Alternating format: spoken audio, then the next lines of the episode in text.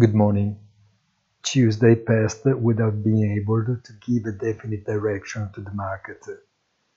The European tentative recovery has conversely failed on Wall Street, and the chances of a second chance diminish, but do not disappear. What instead proves impossible now is the reversal of the trend of interest rates, with the yield of the Bund now close again to the highs of 2022, and that of the T-bond in rapid rise. Upper income on the crypto market 4 days before the end of the year. Have a nice day and please visit our site easy-finance.it.